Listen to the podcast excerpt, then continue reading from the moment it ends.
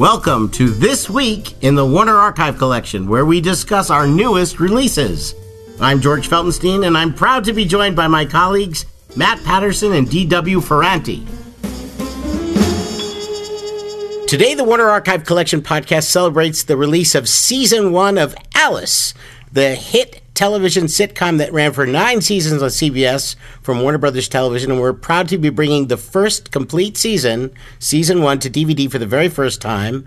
And we're also bringing you six, count them, six MGM comedies starring the one and only Red Skelton. I doed it. You did it indeed. So the laughs are on us for this whack podcast. And joining us telephonically from the East Coast is our colleague Matt Patterson, who's high atop some unknown Warner Brothers location.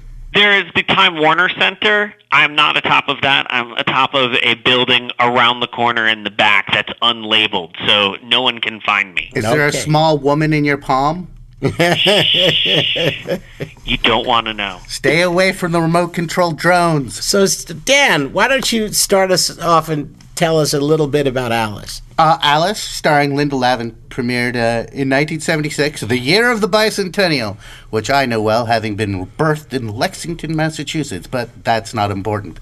Alice was spun off, interestingly enough, from uh, Martin Scorsese's Alice Doesn't Live Here Anymore, which netted an Oscar for its star, I believe, Ellen Burstyn. And during the 70s and the 80s, a lot of sitcoms were spun off from movie properties, sometimes in an unlikely transformation.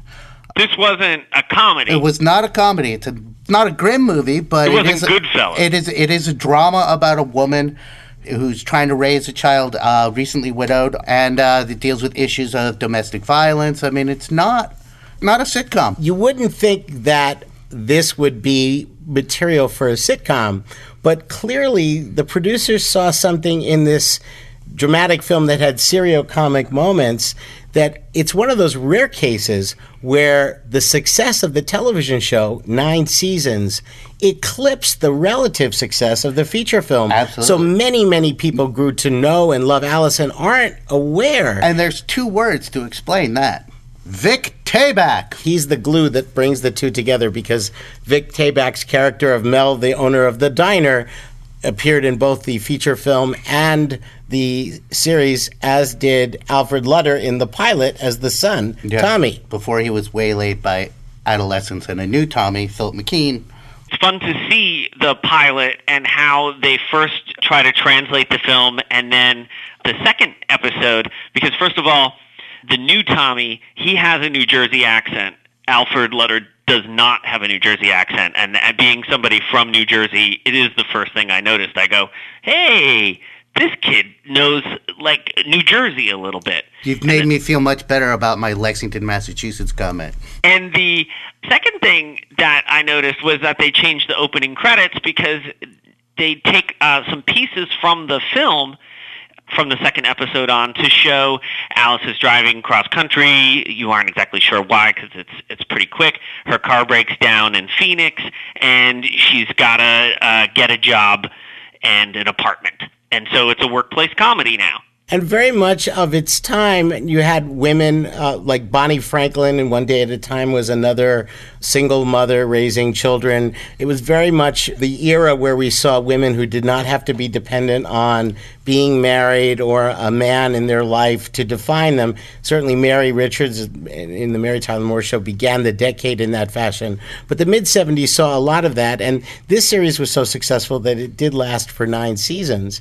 I And- think and- Linda Lavin is really terrific in the role. The whole supporting cast. uh, Everyone. Polly- It was three single women yes, who were the lead. Three working women. Sing, but singles. They Yes. they they had different you know attitudes towards men because they were approaching middle age and you know. But also they- very much, I mean, very much a true blue collar sitcom. which influenced later shows like Roseanne. And gave the world the phrase, kiss my, Kiss My grits. Grits, yes. right in the pilot Yes. twice. Polly Holliday as Flo, who actually was briefly spun off into her own show. And then there's Beth Howland, who came to the, the series after having been on Broadway in shows like Company, Stephen Sondheim's Company. So a lot of theater people know her from that, but she really redefined her career, and it led to lots of appearances on future Tony Award shows, too. This is a, a three disc collection. A it's three a, disc it's a lot collection of Alice. with a lot of Alice. All the episodes from season one. Blue uh, Plate Special. And uh, fans have been asking for this series for a long time, so we're delighted to be bringing it their way.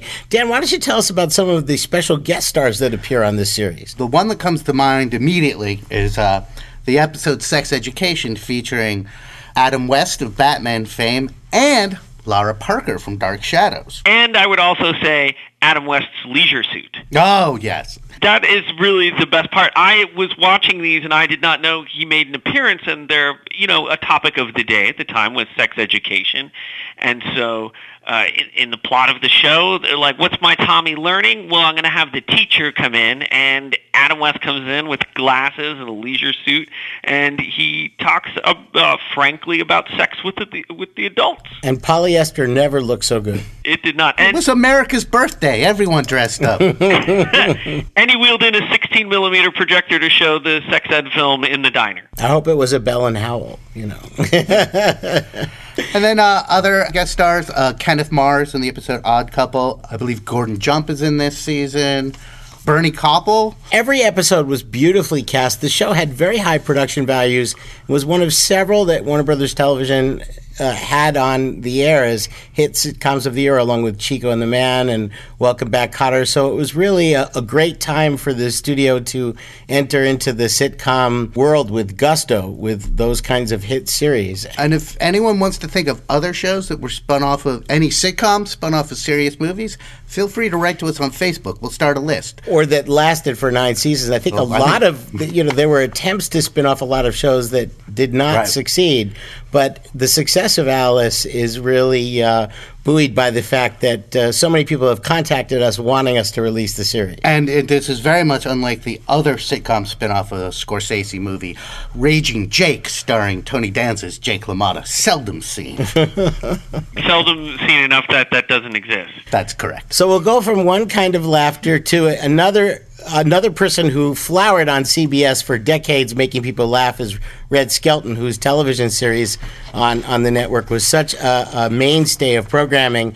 But before he became a superstar on television, he was a superstar on the silver screen and one of the biggest comedians of the 40s and early 50s for MGM. And we're proud to bring six of his MGM comedies to DVD, many coming to home video for the very first time. So let's talk about some of those films. I would just say Red Skelton is a figure who, for one generation, needs no introduction, and for another generation, maybe needs a very large introduction. Let me just say first off that as a child, I thought he was Red Skeleton. Because you saw all the all the Looney Tunes that made that joke. But but you didn't think he was Red Buttons or Redd Foxx. How come no one's named Red anymore? Well, I, Red I, Nichols and his five pennies. But, but what confused me was that Red Skeleton was also the enemy of the Hulk, well, there you go.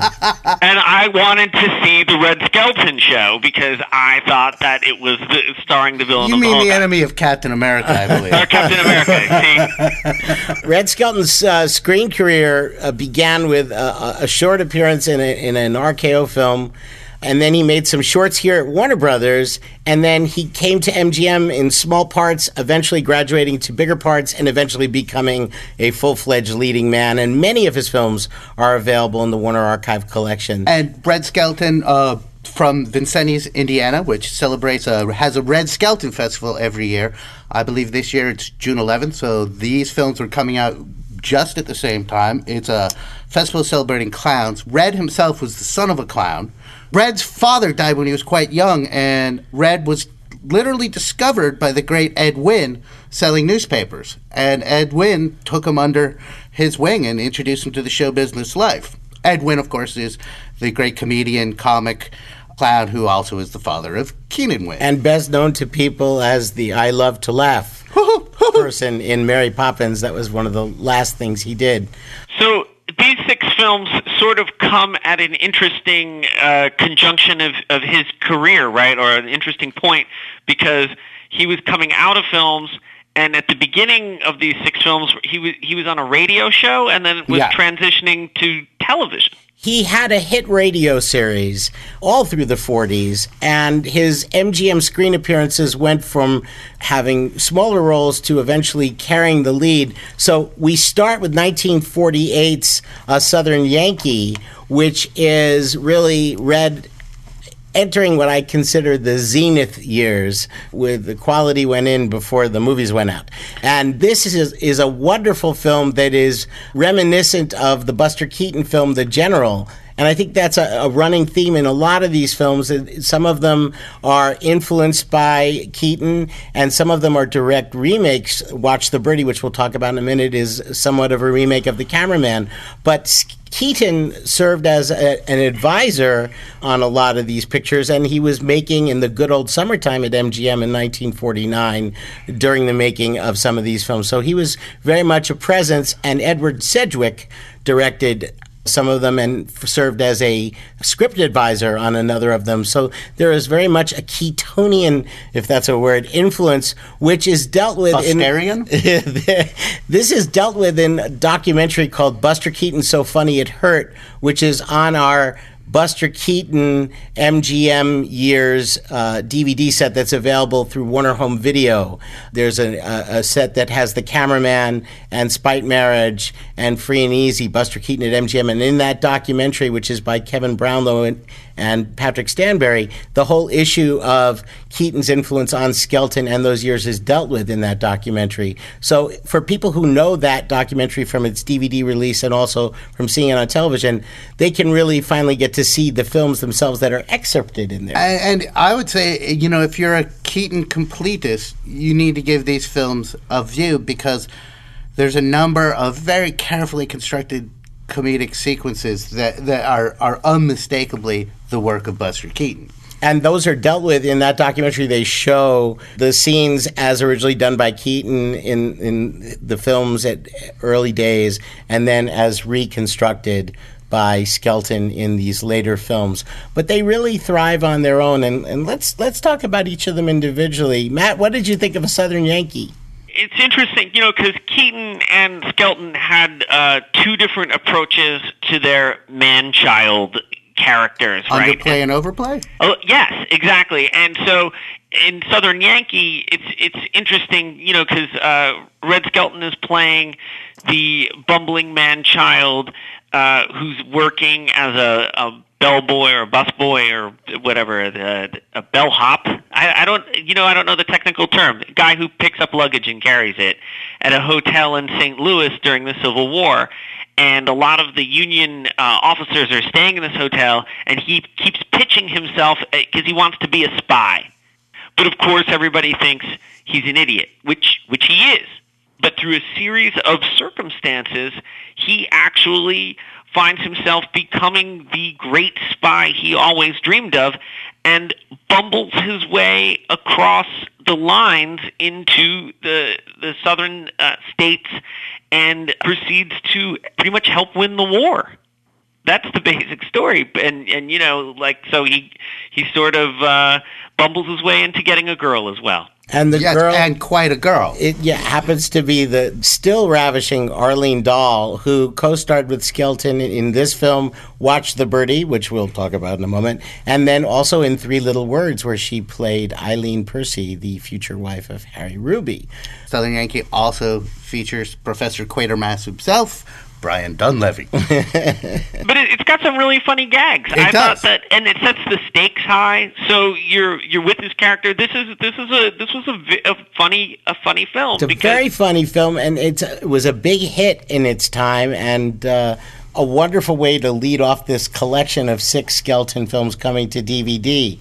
The next film, chronologically, would be, in fact, what we've been hinting about Watch the Birdie, which is a reworking of Keaton's The Cameraman. And in The Cameraman, Keaton played a newsreel photographer. And in this film, Mr. Skelton plays not one, not two, but three roles himself, his father, and his grandfather. And all the activity surrounds a camera shop. which had special meaning for me, having grown up working in a camera shop. Except that you never stole a customer's uh, equipment to go and try and be like a paparazzi. Well, maybe. we had consignment. Sometimes, you know, we would want to shoot some Super 8 on the weekend. That is the basic plot of this film, and, and Skelton's aspirations to be more than just a family employee leads to all sorts of misadventures and some phenomenal uh, sight gags.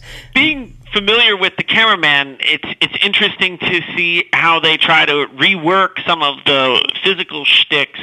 You know, Keaton. I mean, you could almost you could see the hand of Keaton in a lot of the. You know, like in the dressing room scene is particularly uh, reminiscent of the cameraman, and and still funny. There's another gag which we won't spoil for the audience that involves the christening of a battleship, which is uh, directly replicated from the cameraman. But the gag that, which is the whole final sequence it involves a, uh, and I don't want to really ruin anything, but it's it's uh, a fantastic physical sequence, all based around this very strange construction vehicle. yes, Yeah, yeah. That's high off the ground. It's like a second. It's like a car that's lifted second story, so it can hold things underneath. And I mean, they work that gag so well all the way to the end of the film that you're just like, you know, that's that just really stands out. I would be remiss if I didn't mention also that the the second leading lady in this movie, who's playing the the bad girl, uh, was the the lovely Ann Miller, who who was a dear friend of mine, and uh, she loved Red Skelton. They were very good friends. They actually worked together. I was going to say in a number two of other occasions, and uh, they're uh, they're really terrific. The chemistry of everyone in this film is really wonderful, and I think fans are really going to be thrilled that it's available. And am I mistaken? Was uh, Ivan Tors involved in the screenplay? hmm Well, there's an interesting fact. Ivan Tors of Daktari fame and Underwater Adventure. Oh yeah, well, he was definitely above water in this one. Next up, we have 1950s The Yellow Cabman, and this is my particular favorite of, of all six of these movies. I think this is an underrated comedy gem, and uh, Skelton is is tremendous in it, and I think they really tried to be very very clever in this movie on many levels. For me, uh, it was very reminiscent of the the Fred MacMurray uh, Absent-Minded Professor, not in a bad way, in a very good way, where you had a bumbling inventor whose invention sort of gets away with him from pratfall to pratfall. But what's interesting is that a later film would have taken that, you know, like Flubber or whatever, and and the plot would have revolved. Around the substance instead of the person. Yeah, but Right. in- instead it's just him, and the the, the substance is secondary. But uh, again, there's always there's just these great set pieces in this one, and uh, this is the one with the the home show, right? Mm-hmm. I mean, like that was fantastic on multiple levels. First of all, there's you know a, a big climactic sequence in this uh, convention, a home show, and one of my favorite gags, and I'm totally ruining it, and you can't Don't do it. me. Don't do it. Just say Please he's a human do. Looney Tunes. I'm- Spoiler. this will Spoiler. convince Spoiler. somebody to do it to, to to watch it because it made me laugh for like five minutes. Is that he goes out an exit door and into a wall because it's a display of exit doors that you can buy for your building. I think human Looney Tunes covered that and left the But surprise. the, but the Looney Tunes, like it would have just been an exit door into a wall. Like this was, it was like because it takes you a moment. He runs into a wall, and then you're like, oh, that's because it's a fake door. Now, it's very interesting that you would make an analogy to, to animation because, in fact, this film holds a very unique place in cinema history in that it was scored, musically scored, by Scott Bradley, who wrote all of the music for the MGM cartoons, the very distinctive, famous music that you heard in the Tom and Jerry cartoons and a lot of the Tex Avery cartoons. He occasionally contributed a few uh, pieces of his music to other feature films, but he actually scored this entire feature, and it's notable for that. And I think that is an ingredient that contributes to the different sensibility of this movie that sets it apart and makes it all the more funny because Bradley was a tremendously talented individual, but the studio didn't allow him very many opportunities to work in feature films because he was so busy with the cartoons. And they specifically requested him to be assigned to this picture, and I think it contributes to the overall mirth of the movie, and it's just a terrific comedy waiting ripe for discovery or rediscovery, depending if you've seen it or not. We would be remiss not to mention his co stars Gloria DeHaven, Walter Slezak, Edward Arnold. It's a great cast, and there's a lot of wonderful supporting players as well. All these films are beautifully cast and very well written.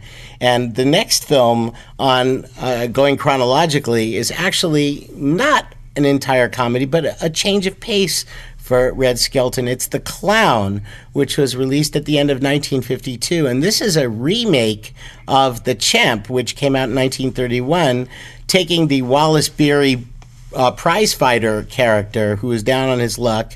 The son had been played by Jackie Cooper, and rewriting the screenplay so that the character is a down on his luck clown.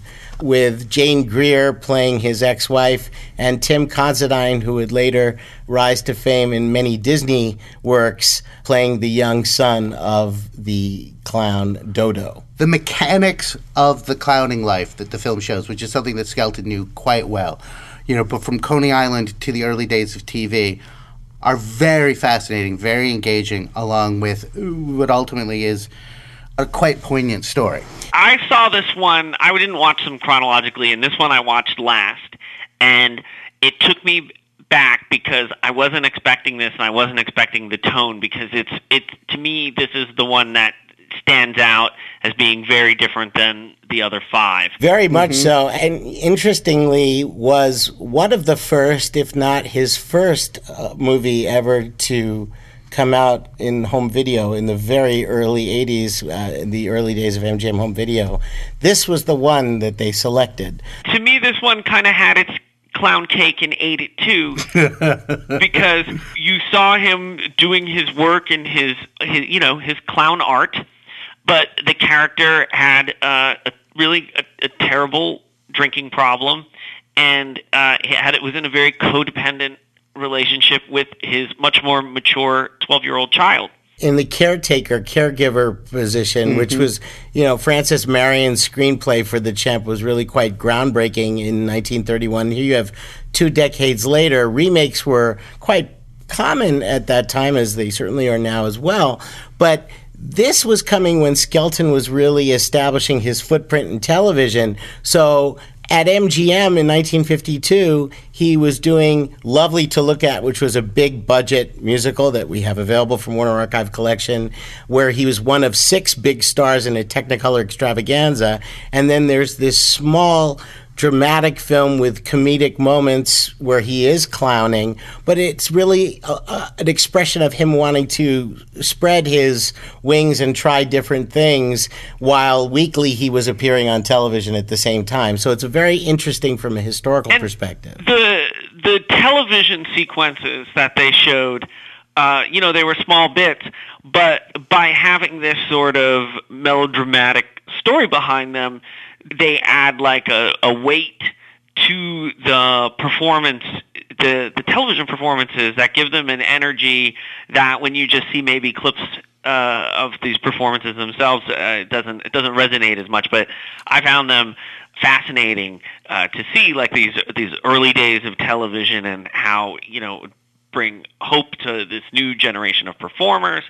And also I just, I just want to say at the very beginning when they have him doing his uh, act at the end of like the you know fun house at the steeplechase uh, it made me never ever want to get in a time machine and go on that ride because when you came out of the fun house there was red skelton with uh, yeah, yeah, I thought that a, was an electric yeah, cattle prod. Yeah, I kind of sympathized with the guy that slugged him. I was like, "This is my nightmare," and everybody's laughing at you, and he's he's. Uh, well, it's like those street performers down on Venice Beach. You think it's funny to walk behind you, making fun of how you walk. I mean, yeah, but that's give them hilarious. a cattle prod and jets of air to make your dress go up. Well, that you know, who doesn't like that?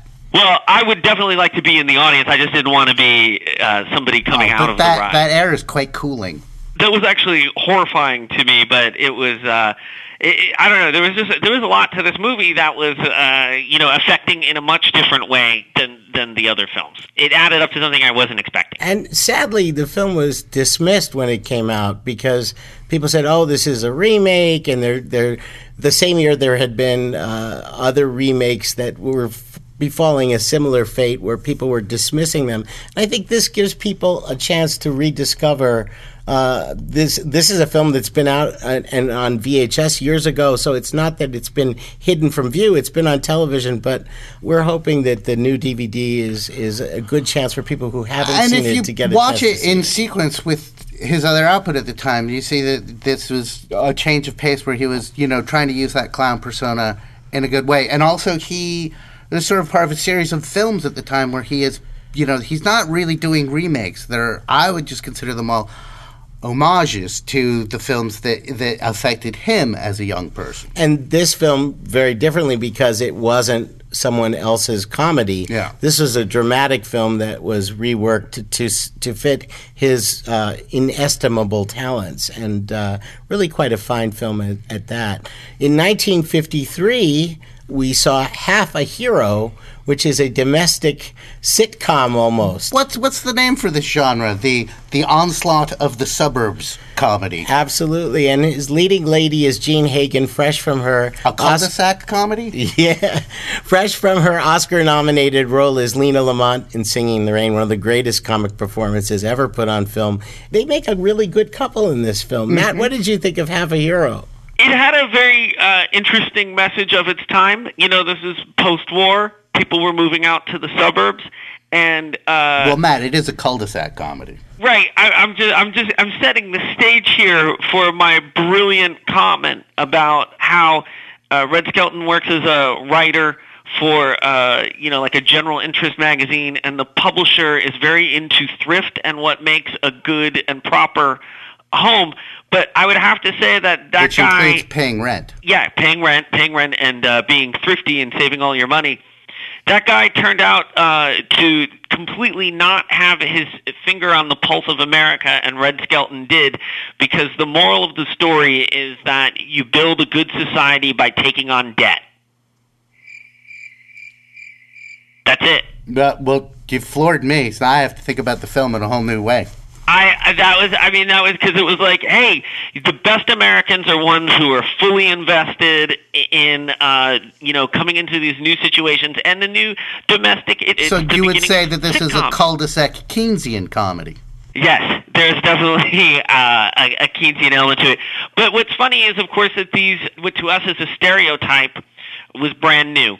This is new and, and virgin territory for, for comedy. And it reminded me a little bit of the Bob Hope movie. Bachelor, in in Paradise, Paradise. which was nine years later. But this isn't dealing with bachelorhood. This is dealing with fatherhood and, but and moving to the suburbs. And that- absolutely. We should maybe give a little bit clearer setup here. okay, I'm sorry. I, No, I got quite- I just, you- yeah, I, I just went right to the heart of the matter. Red Skelton plays a magazine writer who ultimately has to cover up the fact that he's moved to the suburbs from his boss. Yeah, or he'll get fired. Yeah. And so he does it by pretending to go uh, undercover and write about the suburbs, but he's really writing about his hometown. And that's where the similarity to Bachelor in Paradise also uh, comes in. Is Bob Hope's character in Bachelor in Paradise is masquerading as a suburbanite when he's really writing a book about how Americans live in the suburbs. So there definitely is a similarity between those pictures, but from very different vantage points of different decades. This had a lot of good comedy because you you watch uh, him go over his head and that he's spinning out of control. And to me, a comedic high point is when his boss invites himself over for dinner. But uh, Red Skelton's character doesn't have the heart to tell him that he's moved to the suburbs, so he goes right into his old apartment with hilarity ensuing. we should definitely mention that Half a Hero is one of the Skelton films making its debut on home video, never before available, and uh, remastered for this DVD. And then we move to the last. I of- was just I just wanted to end that with half a hero is twice the deal. Oh, well done. The final film that Red Skelton made under his MGM contract was The Great Diamond Robbery, which was made at the end of 1953 and released very early in the early January weeks of 1954. And this is a caper comedy which co stars comedian Cara Williams. This one is a, a little, you know, because he's the uh, um, the man child again, but but a savant.